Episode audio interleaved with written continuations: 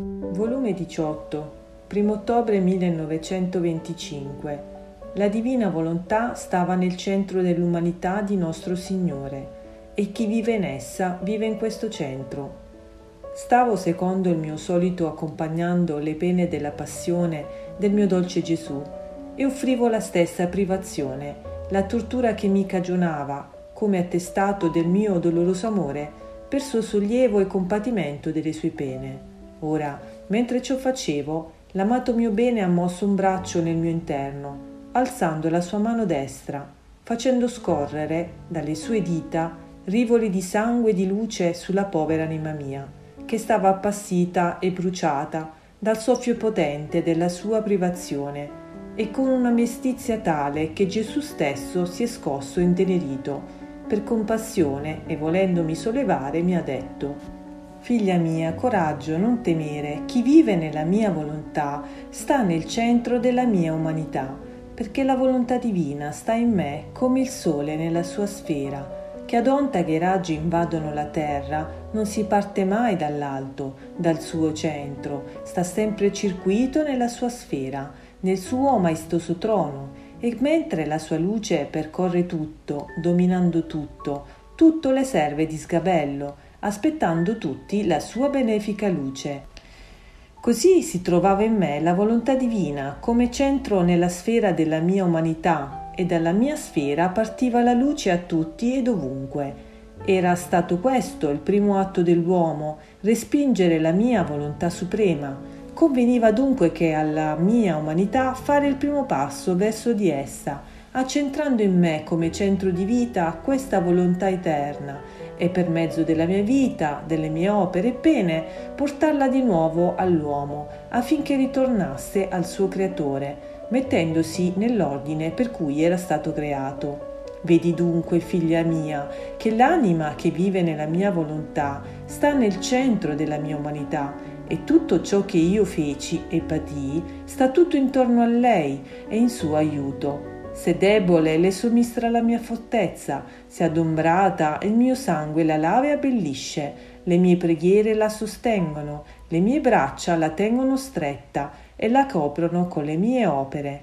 Insomma, tutto sta difesa ed aiuto. Perciò il pensiero delle mie pene è come connaturale in te, perché vivendo nella mia volontà, esse ti circondano come tante nubi di luce e di grazia. La mia volontà nella sfera della mia umanità metteva come in via le mie opere, i miei passi, le mie parole il mio sangue, le mie piaghe, le mie pene e tutto ciò che io feci per chiamare l'uomo e dargli gli aiuti e mezzi sufficienti per salvarlo e farlo ritornare di nuovo nel seno della mia volontà.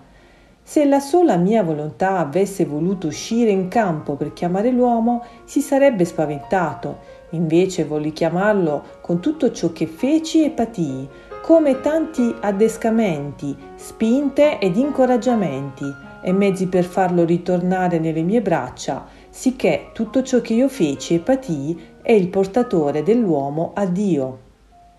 Ora, chi vive nella mia volontà, vivendo nel centro della mia umanità, prende tutti i frutti di tutto ciò che io feci e patii ed entra nell'ordine della creazione e la mia volontà compisce in lui il pieno scopo per cui fui creato Altri poi, che non vivono nella mia volontà, trovano i mezzi per salvarsi, ma non godono tutti i frutti della redenzione e creazione.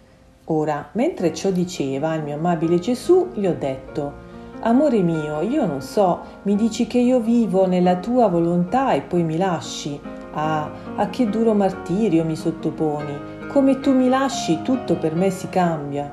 Io stessa non mi riconosco più, tutto per me muore, muore la luce, l'amore, il bene. Sei tu solo che mantieni il battito della vita nella povera anima mia.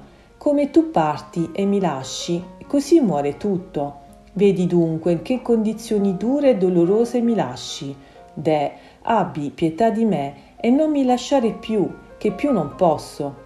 E mentre volevo più dire, il mio Gesù, sospirando, ha soggiunto. Figlia mia, taci, non andare più oltre. Le tue parole mi feriscono il cuore. Oh, come vorrei toglierti dal tuo cuore questo chiodo sì duro che io ti lascio, di che potessi lasciarti.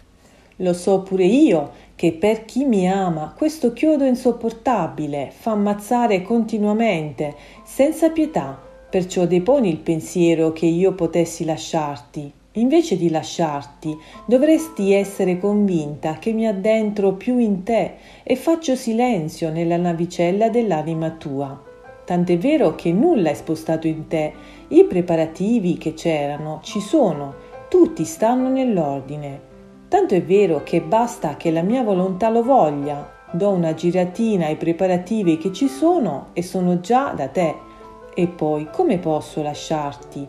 Per chi fa la mia volontà e vive in essa, mantiene integri i vincoli della creazione che ci sono tra creatore e creature, i vincoli della redenzione e i vincoli tra il santificatore e i santificandi. La mia volontà suggella tutti questi vincoli e me la rende indivisibile da me, perciò sii sicura che il tuo Gesù non ti lascia. Ora, mentre ciò diceva, vedevo come tanti fili di luce legati al mio cuore, che alcuni erano legati a tutte le cose create, altri fili di luce uscivano da tutto ciò che Gesù aveva fatto e patito, altri dai sacramenti. Sia tutto a gloria di Dio e a bene dell'anima mia e di tutte le anime. Amen.